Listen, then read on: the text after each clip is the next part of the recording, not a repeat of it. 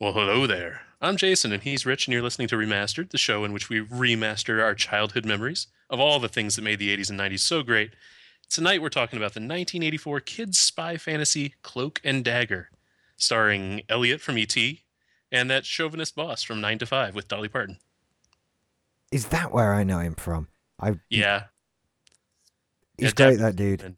What's his He name? Sorry. What's um, Dabney Coleman. He made an entire career out of being this smarmy, oily kind of bad guy, except in this movie.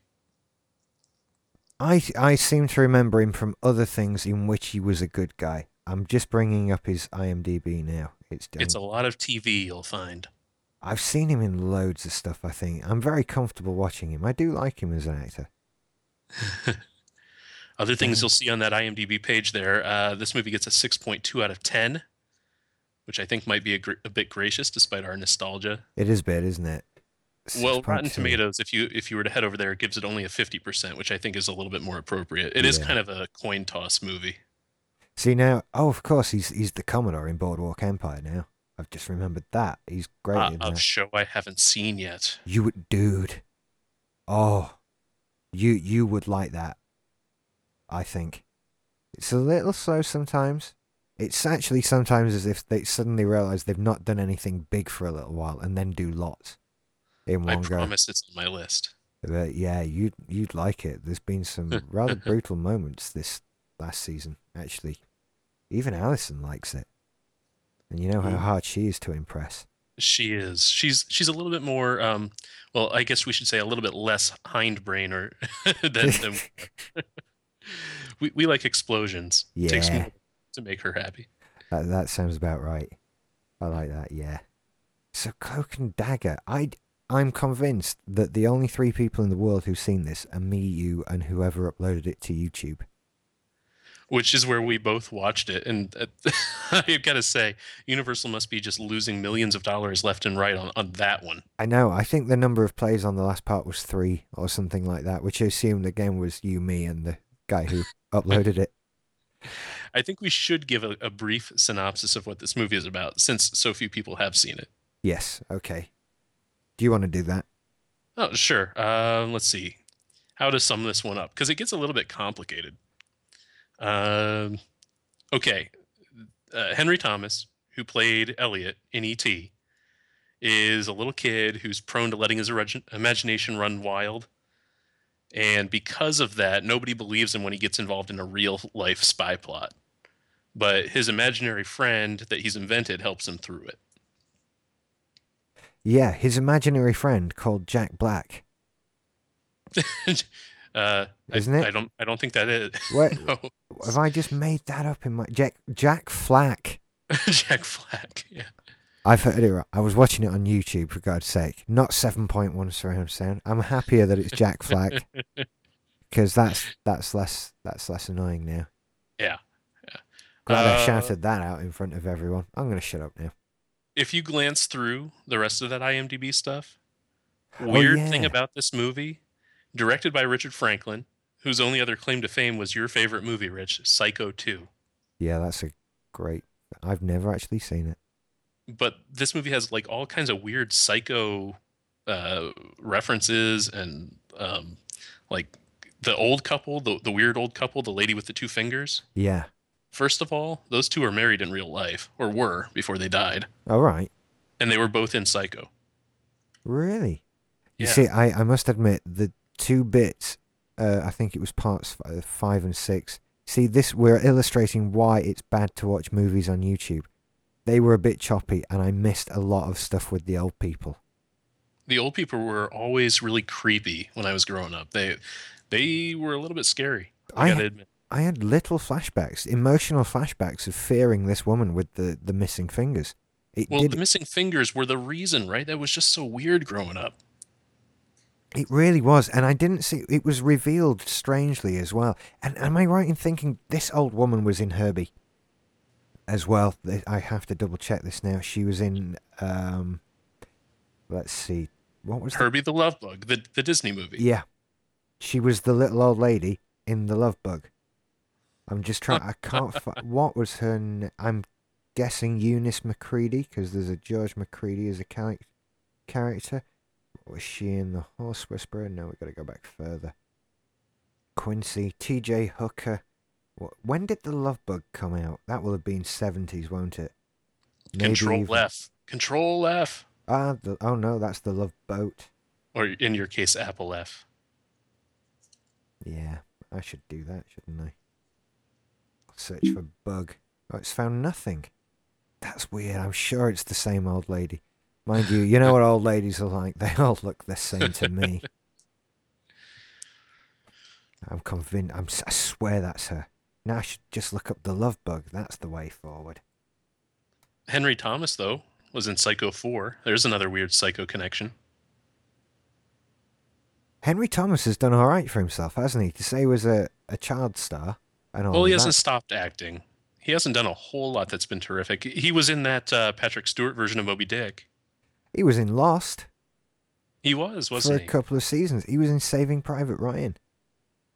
And, And I don't remember which character he played, but he was in Gangs of New York. That was a high profile movie.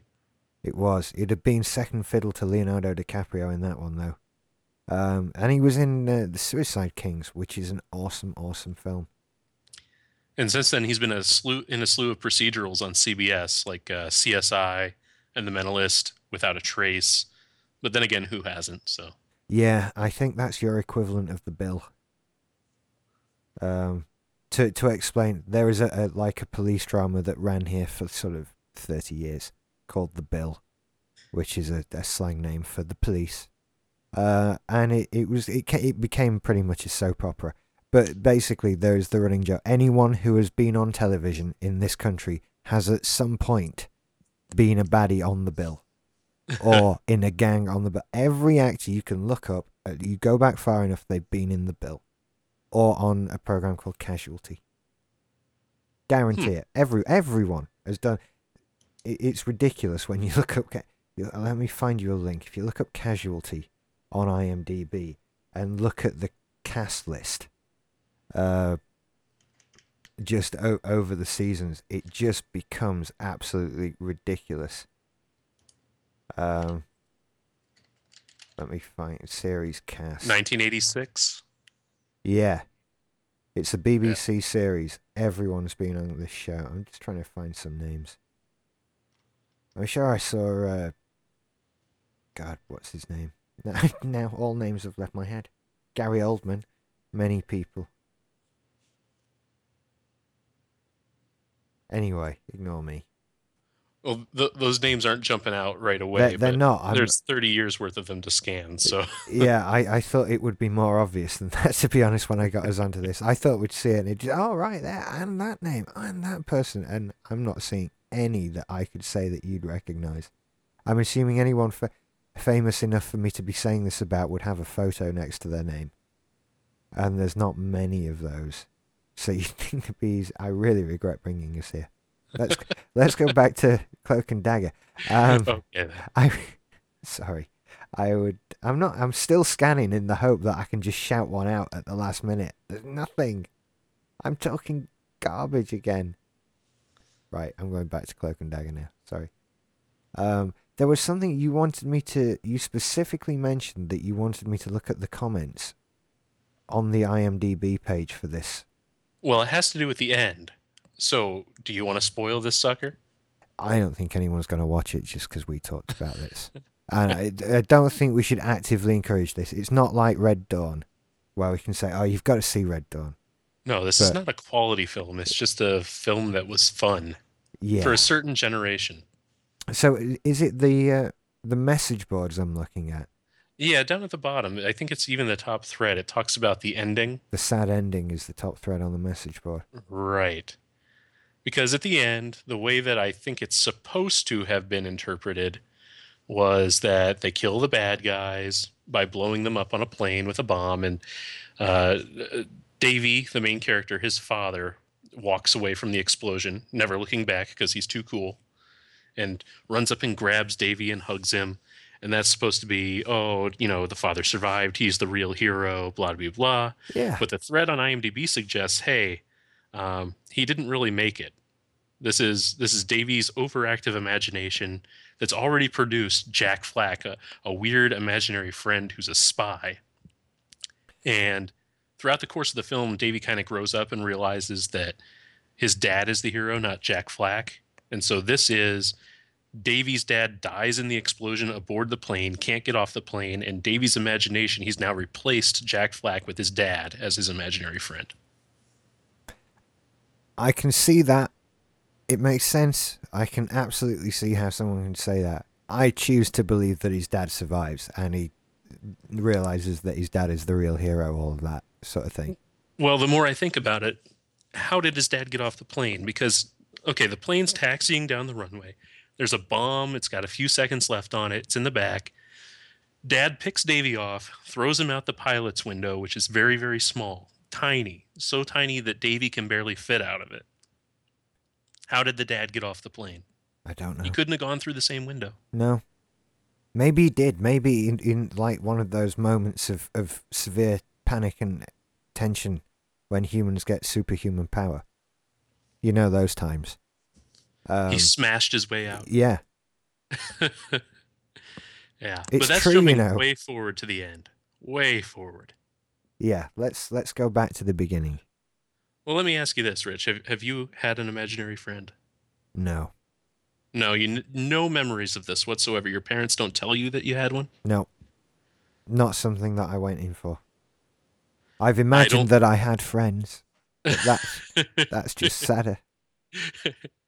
I I don't think you're gonna like what I have to say then, because I did a little bit of digging around about imaginary friends, and it seems like the most intelligent kids are the ones that invent them. Right. Sorry. Oh, sorry. Did you imaginary friends? Oh, Imaginary I, I friends. misheard you before because I actually had, had a lot of those. I that's what I thought. Yeah. Yeah. You said like 30 of them, right? Yeah, You were the most popular kid on the imaginary block. exactly. That's what I meant to say before. uh, no, genuinely, no imaginary friends that I have a memory of. I mean, God, no, I, I can't remember any. I So- I remember I had two. I can't remember what their names were. I think one was named Bert. Getting back to the film, I choose to believe that his dad survived. I'm not going to look into how or why because the alternative is that. Do you know what? As Alison pointed out when we were watching it, this was had some extremely dark moments for a kids' film. Like Uh, the bit especially one that's rated PG. Yeah. I mean, the bit when the guy's got him cornered with this massive machine gun, and he's like, I'm not going to kill you. I'm going to blow your kneecaps off, and that's just going to hurt you. And well, then, the fact that they're they're willing to shoot at and try to murder a little kid just to begin with, I mean that there was, that's a, a place where Hollywood doesn't go these days. that was even something that, that shocked me the very first moment as he sees the. So what happens? He's going. He's going to find some Twinkies for his friend, playing at being on a mission when he witnesses this crime, and so he sees the guy in the lab coat get shot and fall down the step. Pardon me, I'm on Pepsi. Um, he gets shot and falls down the stairwell, which is quite spectacular. And, I- this is how he gets drawn into the whole spy plot Yeah. to begin with, right? and then he, he sees a guy shot right in front of him, and it they don't pull any punches about how No. it's shown either. But it was just with no hesitation, the guy starts shooting at him. Not, oh, should I murder this child in cold blood? No, I'm going to kill him. Straight away, he's off. Yeah, there's no moral seesawing going on in their minds at all. No, it was it was it was very vicious for a kids' film.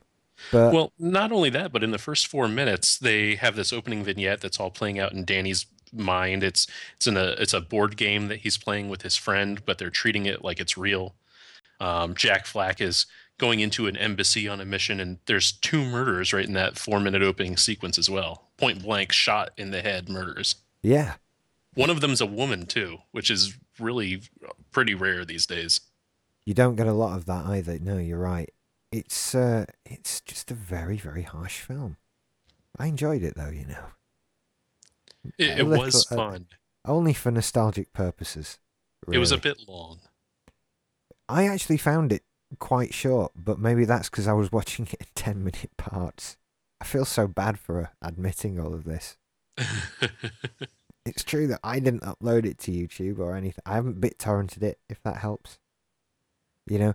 So was this actually a, a game, Cloak and Dagger?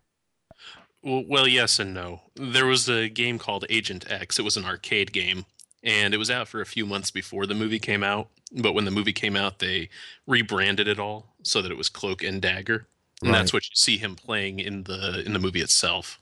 So was this? This wasn't like a film by Atari. Not like this wasn't to Atari what The Wizard was to Nintendo. Well, there was a lot of accusation at the time that it came out that it was supposed to be a, an Atari branded movie, and you can see it all through the film. I mean, there's logos everywhere, and the main MacGuffin of the movie is he's carrying around an Atari 5200 cartridge with this game on it, which the game never actually came out on the 5200 because of the video game crash of '83. But uh, That's yeah, the kind it of was- thing that ju- drives video game nerds mental. That stuff. well, I always wanted the game. I looked and looked and looked for it because as a kid, I didn't have access to the internet yet. I mean, I was a fan of this movie in like 1988, 1989, before the internet was even a thing. I didn't know that it wasn't a real game or wasn't out. Um, so every time that I went to the Salvation Army or a yard sale or to some sort of a you know a, a rummage sale i would keep my eye out and i would always see atari 2600 cartridges but the 5200 was this elusive machine that nobody had It was a bit.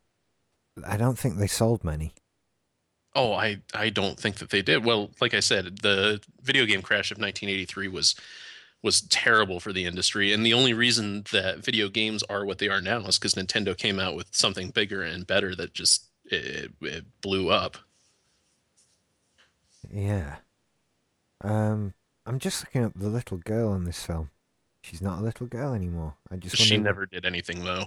Uh, it was Harry and the Hendersons, two episodes in '92. No, she Right.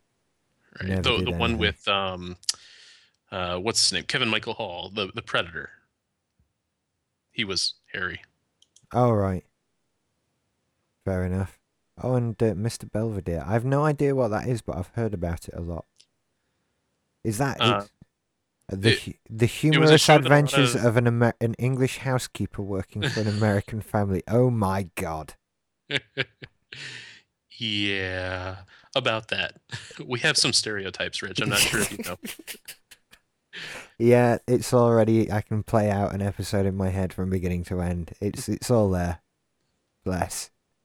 I actually, do you know what the thing is with American stereotyping of, of English people is generally, it's not a negative stereotyping. No, And- it's, and it's I- just made to look you make you look a little bit ridiculous, just Yeah. a tiny bit. I kind of almost feel bad that we aren't like you think we are, because you know we're not that bright and clever and and and well educated. We're actually far worse than you think we are. So we're we're just a disappointment, really, as a nation. I think that's the best way of summing us up. Quite disappointing. Not as smart as you thought they were. It's actually funny from my perspective, at least. Uh, somebody will probably tell me I'm wrong, but um, I think that we have made you more sophisticated as the years have gone by. Because in the 80s, I think that the British stereotype was one of roly poly, good natured, well meaning bumblers. And now it's more like slick and uh, hard as nails under the surface. I think yeah, we've been but we've been making TV shows about characters like that and that sort of thing. It's we've been working on it. I think and the new Daniel Craig James Bond films helped a lot. A lot, very much so. Um, you know, and other things Sherlock most recently comes to mind. That seems to have done our credibility a great deal of good. I'm you looking- know, it occurs to me that probably my opinion is entirely based on the progression of bonds. I yeah, fair enough. Fair enough. We are all like that, by the way. We all do have little jetpacks and cars that turn into motorboats. That bit is true. Don't destroy my dream, Rich. It is true that. It is true. Only my car turns into a small leaky rowboat. That's all. It's not good enough to get away from any bad guys. It's rubbish. Because that so often happens to me. Um, It's all part of our American spy fantasy. it is. It's maybe you all have a little Jack Flack that stays with you all when you need them.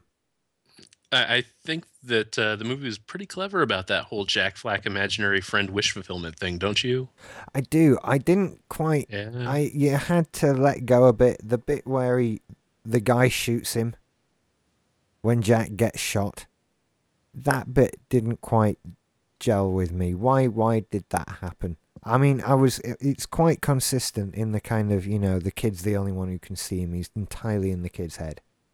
kind of thing. They do that You're talking well. about toward the end where the guy has the automatic machine gun Yeah. and Davy kind of does a little bit of um like, oh no, not over there. And the guy turns around and shoots and you see Jack Flack, but he doesn't. The bullets go through him and hit the brick wall behind. That Yeah. that part. Yeah, I, I mean, I get the whole the the mental moving on that he does when Jack's been killed, and he's that's when he loses faith in him and that sort of thing, and he's growing up there. That's that's what we're seeing. I just don't get why the guy shot him, why he would fire his gun. Because Davy was acting he kept on glancing over and glancing over and then he yelled like there was someone over there. So the guy thought that there was someone over there. He spun around and shot. I suppose, but then the, these these guys anyway, as they've already proven, have no sense of subtlety about them. I mean, No. just as he's talking about blowing his kneecaps off, I'm sat there thinking, do you know how much noise a kid with a kneecap child would make? You know, if if you you're doing this in public, I'm assuming you would like to escape from the law afterwards. Uh, you know, I'm pretty sure in in America, in any real civilized country in the world, if you start murdering a child in public, someone's going to come and see what's going on. Well, that's a major part of the movie because Davy's hiding out in plain sight for a large part of the, the the big chase sequence in the middle, and there's two really big beefy guys chasing him through public, and nobody seems to be at all perturbed about it. Yeah, that that worries me. It you do have to suspend a lot. I honestly think in real life something would happen. Or well, it was filmed in Texas. all right, does that It was supposed to be set there, where just kill your kids in Texas? That's Yeah. they're they're up for that. Everybody's packing a gun there. So Yeah, why not shoot at the kids? Maybe so. It seems a bit harsh though. Or maybe it's just one of those things because so many people see it, like that that woman that was stabbed and no one saw what happened. That was that I you always get taught this in team building exercises and things like that at work. It's supposed to teach you to report problems and things like that. But I think there was this case where a woman was stabbed in public and died on the street and like 30 people saw it and everybody thought everyone else was doing something about it and nobody did anything you can see the moral story in the workplace about this can't you This happens know. surprisingly often. Um, there was a story a little while ago. I think it was earlier this year or last year. There's a woman who died uh, drowned in a public swimming pool where there were hundreds and hundreds and hundreds of people in and out and in and out of the pool, and she was at the bottom of the deep end, and everyone saw her. Nobody, nobody cared. But her body wasn't discovered for something like three or four days. nice Everyone was swimming, Yeah. swimming around the corpse. i think i remember something hearing something about that a while ago maybe so yeah so that's that's what's happening to the kid in cloak and dagger i think maybe it's a possibility it's as it's as possible as his dad dying in the plane at the end It's so harsh that that's upset me now. You can you so have a habit of doing this with films. You can just do the I, you know that film you like that ended really happily. Yeah, well look at it like this. What if what if instead of saving the universe, he's actually molested in the car by mm-hmm. the old man right at the beginning and the whole thing is just him blocking out the abuse. And like, oh, great, that's the end of the last Starfighter. I like to read subtext into things, though. You think most most things in real life aren't as simple as they seem at first glance. Why would they be as simple at first glance in a movie? That's that's that's a very valid view to have. I can't I- I argue don't that. like but I don't like Hollywood endings either, Rich. Oh, I love Hollywood endings. Everything. I like when a movie I like when a movie preaches that there's always a cost for your stupidity. That's that's yeah. That's that's nice. It's it's a different way of enjoying a film, I suppose. I just like all the Hollywood magic. You know, all the stuff that they go on about at the Oscars that nobody really thinks about films anymore. Yeah, yeah. but uh, this this kid is not only stupid, but he's delusional, and it really made me mad watching it as an adult because, man, this kid just needs some therapy, like serious, serious therapy. Well, he's just lost his mother. He's hanging out with a little girl and a, a weird beardy man. Yeah, which is something that they don't address at all. This is the uh, the the Doc Brown syndrome, where for some reason this kid is just allowed to hang out with an extremely older man. It's it's very strange. I uh, I can't think of it happening since Doc Brown. Actually, I think that was the last occurrence of it. There may well be others. I don't watch a lot of movies with kids in nowadays, but Um, yeah, very strange. I think you'd have to go some way to explaining it now.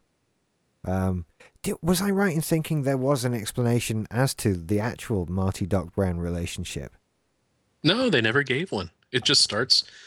Uh, for whatever reason, Marty's supposed to be at the doc's house. I, I'm I'm searching this. I think one of them said in an interview last year what their actual thinking behind it was. Oh, you mean something outside of the canon that's over in the movies? Yeah. Uh, I th- yes, it was Bob Gale. Hang on, let me just scan this article now and make sure it's right. The question emerged on the Mental Floss blog, and pretty soon, uh, someone by the name of Bob Gale, that would be co-writer of the Back to the Future series, explained the situation. For years, Marty was told that Doc Brown was dangerous, a crackpot, a lunatic. So, being a red-blooded American teenage boy aged 13 or 14, he decided to find out just why this guy was so dangerous. Marty snuck into Doc's lab and was fascinated by all the cool stuff that was there. When Doc found him there, he was delighted to find that Marty thought he was cool and accepted him for what he was. Both of them were the black sheep in their respective environments. Doc gave Marty a part-time job to help with experiments, tend to the lab, and the dog. I think go. that that would be fine between two adults. but the problem is that at the age of 13 or 14, your mom and dad should still know where you are. I would agree with you there. and you shouldn't be skateboarding holding on to the back of cars. But then the movie wouldn't have happened. So How old was Marty supposed to be? I thought he was supposed to be a a, a senior He- in high yeah, school. he could So that drive. would have made him 18. Yeah, he drove the car. He can't have been 14. That makes sense. Yeah. So I- that's a little bit more forgivable. yeah, Still a, a little bit creepy, but more for, forgivable. it is still odd, isn't it? Yeah. But in Cloak and Dagger, you've got a what's this kid supposed to be? Eight years old? If that. He's very young. An eight-year-old kid who's just able to hang out in the back shop of a video game store at the mall with a greasy, fat Peter Jackson-looking old dude. With an even younger little girl who looks about four years old. I mean, what what city is this that is so Boston. good? Bo- Boston. No, Austin, Austin. Texas. I was gonna say I thought that was in. What are we in road trip? Austin, Texas. Um, is it is it that safe a city? You just let your four year old daughter just go out into, into the city? I, I don't think so. I I don't know of any city in the world where I'd let my four year old daughter just go is- out for the day.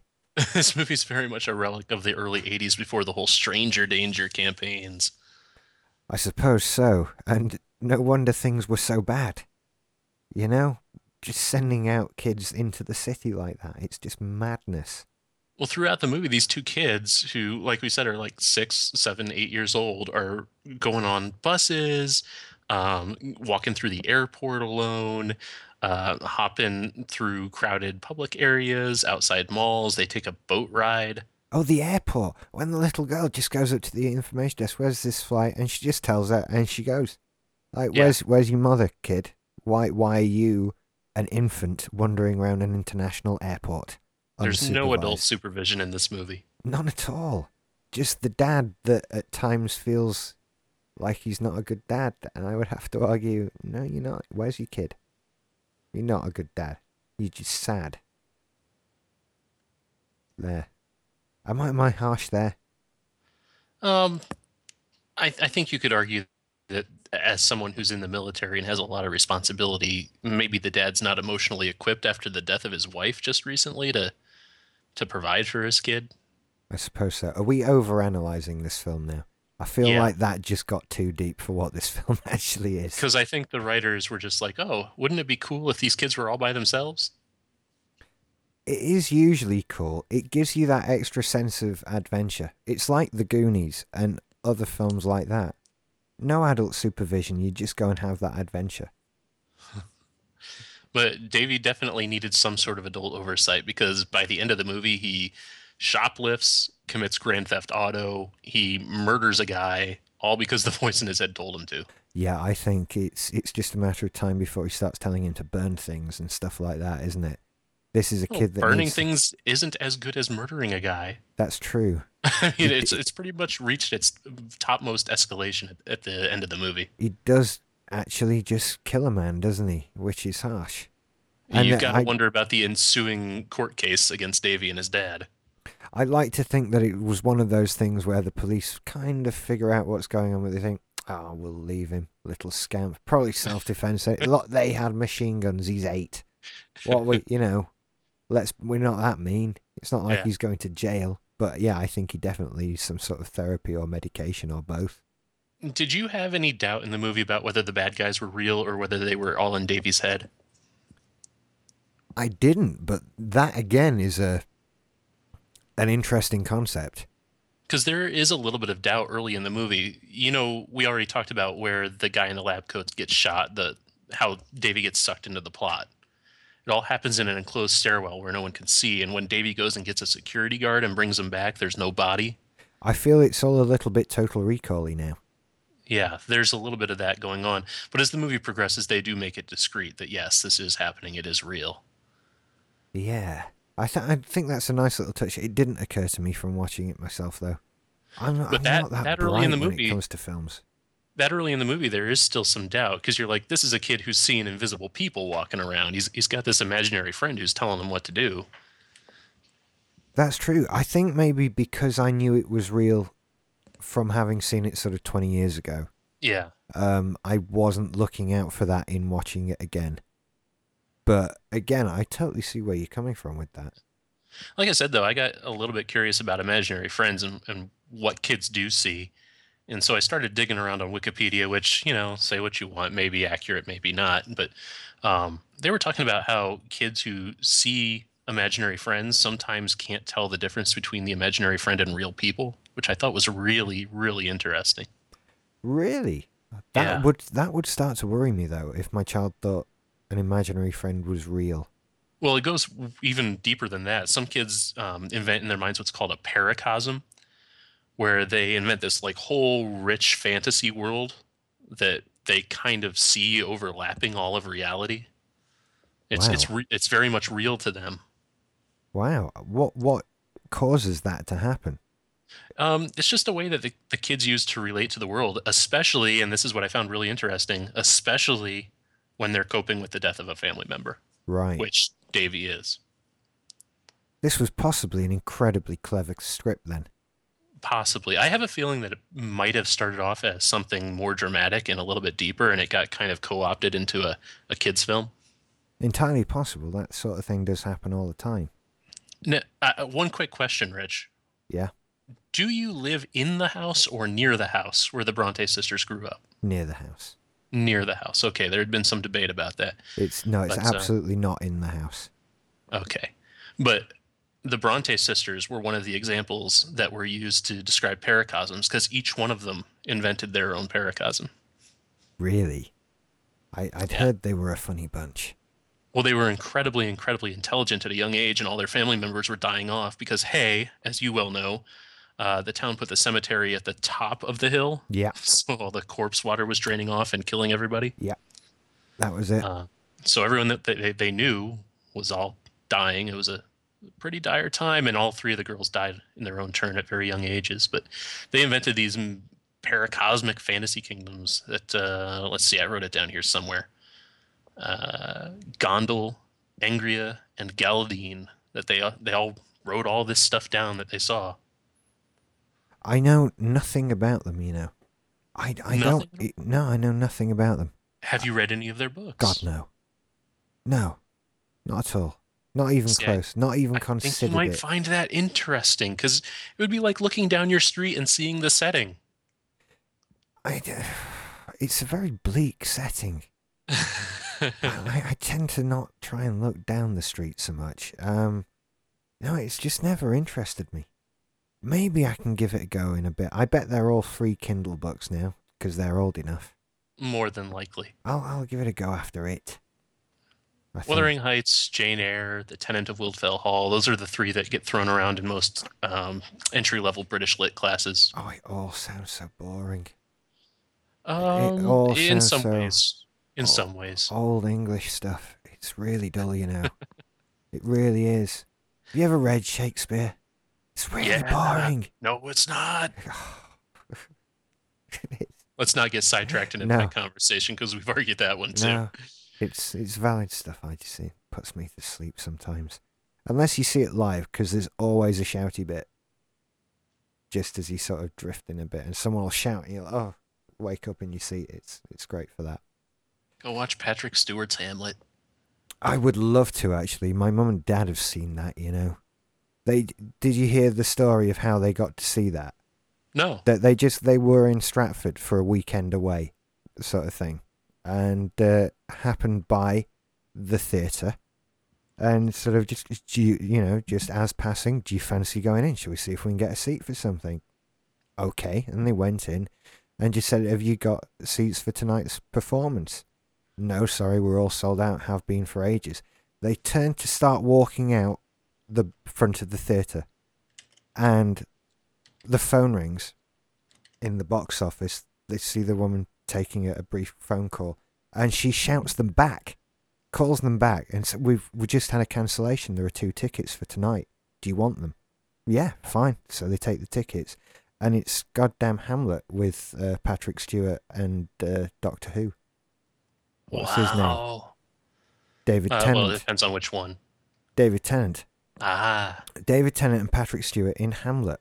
I've I've seen the the televised version of it. No, I watched a bit of it as it was on when Alison was watching it, and it looked really good. But they they ended up seeing that, and they've since been they are now really into the Shakespeare thing, they go every time there's a new RSC production on. Loving it now, but I'm so jealous that they got to see Captain Picard and Doctor Who in Hamlet by accident. That's the thing. Didn't even plan on it. Just that lucky. Now, do your do your parents watch Star Trek? No, So, Not- ah, not even. Yeah, not even really there to appreciate it. My actually, my mum might have done, but not in the right way. Did they understand the scale of what they were seeing, or why it would have been so desirable to you? They did once I explained it to them, but they assured me that they weren't sat there thinking, "Oh God, Richard was going to hate us when he hears what we've seen," or maybe they, in fact, were sat there absolutely pissing themselves, knowing full well how annoyed I'd be. and uh, you know, I bet they've got autographs from the pair of them just at home that they never show me, or something like that. you know, he's been splashing up here and there in the news uh, over the last week or so. uh, which one of them? Patrick Stewart. Or what's he up to now? Well, the same thing that he's been up to for years. He's been a campaigner for a long time with Amnesty International, um, talking about his his own experience as a small child with his father beating his his mother. Right. Um, but he's part of a, a campaign now to uh, to stop violence against women. It's very interesting reading what he has to say. He's a clever bloke. Um, he's he's just doing a lot of commercials here. He must there's sort of must be two or three, maybe four, long running commercials that he's just on all the time. You'll hear Patrick Stewart at least twice every ad break. Um, he he's in heavy rotation with a car rental company here now. All right, here it's Money Supermarket and God something else I've forgotten now. Oh, they're all money. Everything here, every advert here now is for some sort of website that allows you to compare things. That that's what it is. Something financial. Do you want a credit Ah. card? Compare all the credit cards on this website and your Oh. car insurance and everything else, and it's annoying now. Hmm. We're way off base. Um, yes, we we strayed a little bit again, didn't we? do you know what? I was actually looking through, uh, as I sometimes do as when I get on IMDb during a show, just looking through the other films of 1984, which I'm sure we mentioned when we did Red Dawn, because it was a, my God, just an incredible year. I, I like the idea of us picking another one of these films and talking about them another time. Because Oh, we there's definitely just should. just so many here, but I'm I'm trying to just sort of find the right one to suggest because I, I don't think it's as simple as just picking the top one. Oh, I like the idea of picking one that one of us hasn't seen, so that there's a, a old cultured perspective on it and a brand new shiny perspective on it. Footloose, No, thank you. okay. Um, I'm just because you know there's what have you got? You've got Amadeus. That's too obvious. As is the Terminator, Ghostbusters, and what else? Beverly Hills Cop. These were all sort of movies you should see, sort of proper films. Whereas I'm thinking more like Dune. Have you? Is, is that a? I've never seen Dune. Um, it's a very, very bad movie Right? with some really neat parts. And once again, have you read the book? No. It's widely heralded as the best science fiction book ever made. Uh, I've read it four or five times. It's an excellent, excellent book that does a terrible translation to screen. Really? Oh, Wow. it's just so. And David Lynch describes it as the worst thing he's ever worked on. It was one of his early films, and it was completely yanked out from underneath his control like halfway through. The studio just gave him absolute nightmares the entire time. Right. He, he petitioned to to take his name off the movie and was denied. All right. Well, I'll maybe give the book a read then. Again, I'll put it on the list after it. The audiobook might be a good way for you to do it because it, it can get a little bit dry at points reading it, Right. but the audiobook I've heard is uh, is is incredible. It's a, a dramatization. They've, I've nearly bought it from Audible on a number of occasions because I hear it's excellent myself. Uh, but it, it's uh, it's a dramatization rather than a straight reading of the book, uh, which is what's so popular about it apparently. That that would be interesting. So I'd be willing to give it a go. Do Uh, you want to? It's on Netflix streaming over here. That would be easy. Well, with that one, should I? I think I should consume the book first. I think so as well. Um, so let's put that one off a little bit because I'll get the the I'll get that dramatization version of it, and I'll do that. I've got when does my book token come in on Audible? I think that comes out on the twenty second, because I've just spent this month's. I can't even remember what I got with it. I think it was another Stephen King book. Well, while you're reading slash watching that, do you want a suggestion a suggestion for what we should talk about next week? Do you know what? Let, let's pick rather than just do another movie straight away.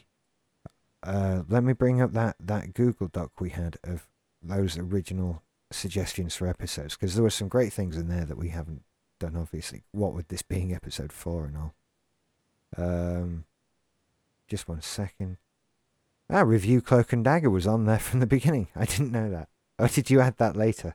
It's been added and color coded. See? All right, It's yeah, in green. That Right. says next. I see. Yeah. Yes. Yellow is upcoming. Oh, Tom Selleck was a cool dude and other manly heroes. Hell, let's do that. Alrighty. Yeah, I like that idea. Let's do that. Tom Selleck was a cool dude and other manly heroes. That's good. I feel I, I want to think of some things that are a bit more 90s oriented. Because we've got lots we have of been 80s stuck stuff. in the 80s, haven't we? What what happened in the 90s? I was really just a petulant teenager. I know was- that's what makes it so hard. Is that a lot of the magic came in the '80s, but a lot of the uh, the the less phenomenal memories came in the '90s. I it was sort of miserable beginnings preceded by a kind of blurry discovering alcohol ending as a decade. Um, A lot of flannel. a lot of flannel, yes, of course, and and tool time and things like that. Yes, the nineties. I remember now. Nineties nostalgia. I've, oh right, this is a terrible website I've managed to find just by typing the nineties into Google. Tell me about the nine. I do that with Google. I'm sure it's not meant to work like that. Tell me about the nineties, internet. Go forth, find and tell me. Yeah. Oh, you see. Oh, this would be interesting if we could do a a, a 90s sort of overview because there's a lot of stuff here that in the 90s Britain became very Britain orient Britain oriented. Uh, we had the Britpop, we had all of our own comedy stars and everything, and the American input into British culture in the 90s was perhaps at its lowest point in my lifetime, in Hmm. our lifetimes. There was there was more British stuff created coming out of this country in the 90s than in the, the decade that preceded or followed it. I think. Ah, this could be interesting. Do you want to do an overview of the '90s next week then? I, d- I don't want to put, put off Tom Selleck, but Okay, we'll just add that to the list. well, yeah, just add it to the list. That That's a good one. Um, I also, because of part of that, you know, I was thinking of some, some putting together some sound clips that would mean a lot to anyone English and just see if they mean anything to you at all. That would that you know that's such a problem because like I've said before, we export our culture to you, but your culture doesn't really rebound back very well. yeah, I'm I'm curious to learn how much of it actually does. Um, yeah, that might be interesting for you just to throw all kinds of not only sound clips, but names and ideas and movements and musical groups. Yeah. Because there'll be stuff that we're, you know, I'm always surprised to hear how badly British musical acts do in America. It's terrible, um, especially when you and Allison talk about different music that you like. I'm like, I, I don't know that group. I don't know that group. I don't know that group. and and I pride myself on on being an, a huge music fan. So You see, it, it's a weird thing because we only get the, you know, we get a lot of stuff coming in, as you know. And so we assume that our stuff goes out. We just don't ever think that it doesn't. And no one stops you and goes, yeah, but no one's listening to this abroad, you know. Because you don't care, because it's popular here. And you, you know, you realize that this happens with countries like France and Germany and, uh, uh, you know, other European countries that all have their own countries' big stars that we've never heard of. But you sit there and you think, well, they speak German. Why should they be big here? right, So you don't think, but you- think, oh yeah, but they know about all our stuff in America and Australia and Canada and everything. They must do, but you don't. You really don't. You really don't. No, there's there's lots of things about your culture, Rich, that have just not made it over here. Like cars with three wheels, unthinkable here. See, that was only the one car, and it was it was a bad thing, a bad thing. The only reason that I know that it exists is because I saw it in the intro to Mr. Bean. Oh yeah, there's one in Mr. Bean, isn't there? Briefly, yeah. That honestly, you, they weren't there weren't lots of them around or anything like that. That was that's the uh, Reliant Robin, that car. There was a Reliant Kitten apparently that followed it, which was pretty much the same car with a fourth wheel. You, you know what always does mystify me about British culture that we get? I can never tell how old whatever TV show is that I'm watching. Because, like uh, Father Ted, I don't know. It could be from the 60s, it could be from two years ago. Wouldn't know. Um, Can't tell just by looking at it. 1995. Really. Yeah. So, a contemporary of Wings, but it looks like Hee Haw. Yeah. That's Wow. it. 1995. Um, but How- I, I What think about what about Are You Being Served? When did that come out? oh that would be 70s. Okay, see that looks 70s to me. Yeah, that that's 70s. That was one of those that apparently was popular, but I hated it. No, it was never watched in my family. It wasn't on the TV when I was a kid. My parents didn't like it either. Uh, I've never met anyone, in actual fact, that has actual fond memories of it and liked and it. Yet, And, and yeah, yet, that's one of the British TV shows that gets played over here on American public television as an example of English culture. yeah, it is. Re- it's it has been repeated on occasion on high-numbered channels, so to speak. But it's yeah, no one really. You you're not ever going to walk into someone's house and they've got a complete DVD collection of Are You Being Served on the shelf. You're never Hmm. going to see that. The the ones we remember most fondly from a while ago would be Fawlty Towers, Only Fools and Horses, and various things like that. Are You Being Served was just it was there for camp value, lots of gay jokes and various things like that, and it kind of makes us cringe a bit now. Yeah. it, it's just one of those. It's it's not really. We we did excel. I don't know how well you guys did this, but we did excel, particularly in the seventies, at making sitcoms that you watch bits of now as examples of look how bad we were. We actually made this. Look at this. Look how bad you were quality wise, or look how bad you were like Socially, socially. yeah, socially Like, and morally. hey, we were really homophobic. Yeah. Look at this program where the man's life is ruined because a black man lives near him. Look, we made fun of this for ages. And then look at this other man playing an this white man playing an Indian as a moron for an entire two series. We It's have a few oh. examples of those, but those tend to be the ones that don't get in reruns anymore Oh yeah, they, because of that very reason. they they they don't get rerun anymore. No, because you just couldn't you couldn't do it. You only see them in sort of when they do the hundred whatever sitcoms of ever, and they play two minutes of it as just as an example. even things like All in the Family or The Jeffersons, which were made specifically to tackle those issues. Do you know? I think it was All in the Family that was remade here as something. Actually, I think it's the other way around. Yeah, that we was. remade something English into All in the Family. Yeah, I think you remade Till Death Us Do Part or something like. Yeah, you did. I've got it on Wikipedia now. That was, you see, Till Death Do Us Do Part. That could possibly be replayed because of the attitude with which it was made. It was purposefully made to make fun of the racist people. They they had the extremely racist character, but the point was was that he was the idiot, and everyone made fun of him. But I think the problem was was that the people they were making fun of were actually too stupid to get it and did hail him as some sort of hero. Right, right. And- Which is why Archie Bunky, Archie Bunker here was uh, kind of like the Stephen Colbert of the '70s. Right. I see. Oh, I didn't know that these. I the, see all in the family and Archie Bunker. These are things I've heard of, but I've I've never seen or I, I don't know what they are. Oh, All in the Family's so smart. I love that show. I'll watch it now in reruns if I ever catch it. Right. Yeah. We well we don't get reruns of Till Death Do Us Part or anything like that. The worst one was Curry and Chips with Spike Milligan. That was just. I mean, for such. Um, are you, are you familiar with who Spike Milligan was? Not at all. That might be i need to put together something to educate you along that way one literally one of the greatest comedy minds perhaps that has ever lived he he worked with peter sellers in in their youth and they sort of came up together and made their their name together um so he, you know he was quite easily on a par with peter sellers who you'll Well, definitely have heard of I'm a fan of Peter Sellers. Yeah. so uh you anything that anyone who can be associated with him is automatically on my good list. You'd love Spike Milligan stuff. I mean, it's one of those. If there were no Spike Milligan, you wouldn't have heard of Monty Python.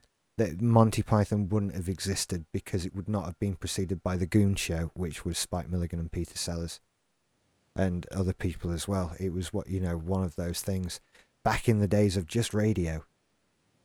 Um, but he did this show where he, he played an Indian man.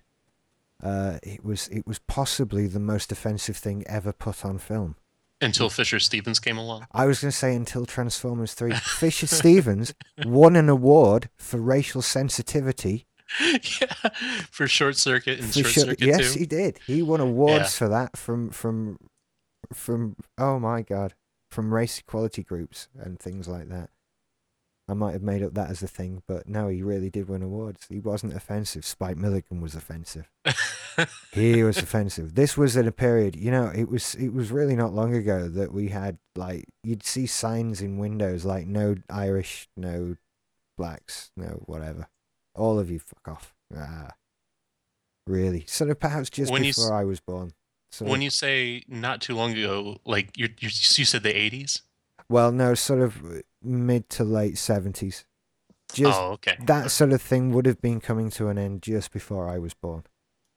We're we're an extremely uh, racist nation in in many ways, but we we get over it by being non-discriminatory racist.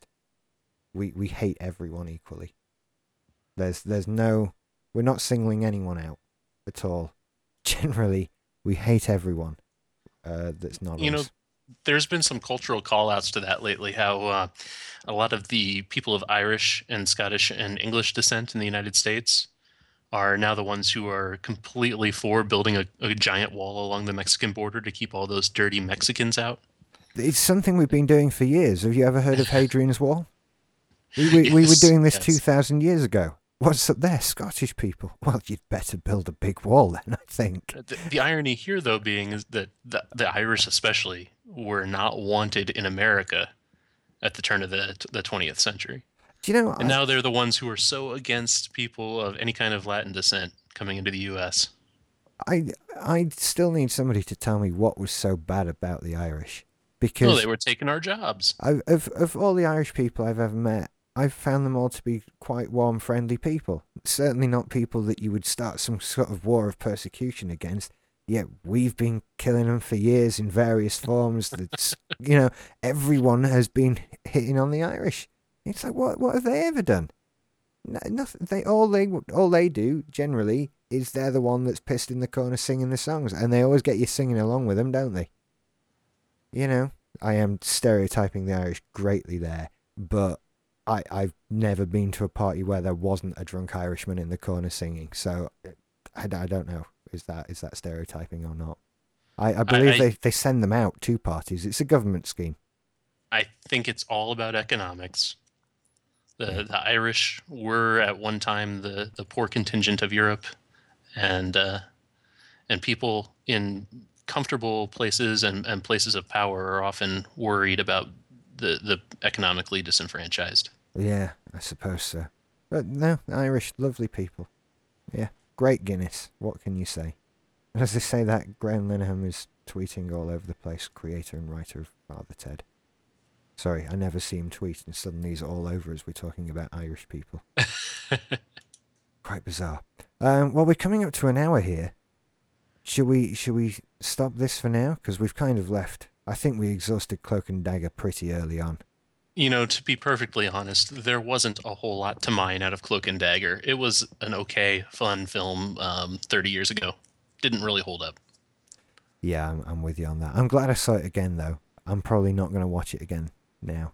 No, I think this will be my last viewing too, but brought back some really great memories of early childhood and hanging out in the living room with the little brother. I still kind of wish I'd bought that VHS of it the other week for further nostalgia purposes, but I don't know. I even remember my dad going to the when the video store was closing down and they were selling off all their old vi- that was one he went to try and get for me and couldn't find Oh, it. Not there. Not yeah, there. it's it's it's one of those action fantasy movies that um, that was on heavy rotation in our household. You know, um, the last Starfighter we already talked about. We've we've mentioned the last Starfighter so many times on remastered already. This is kind of weird.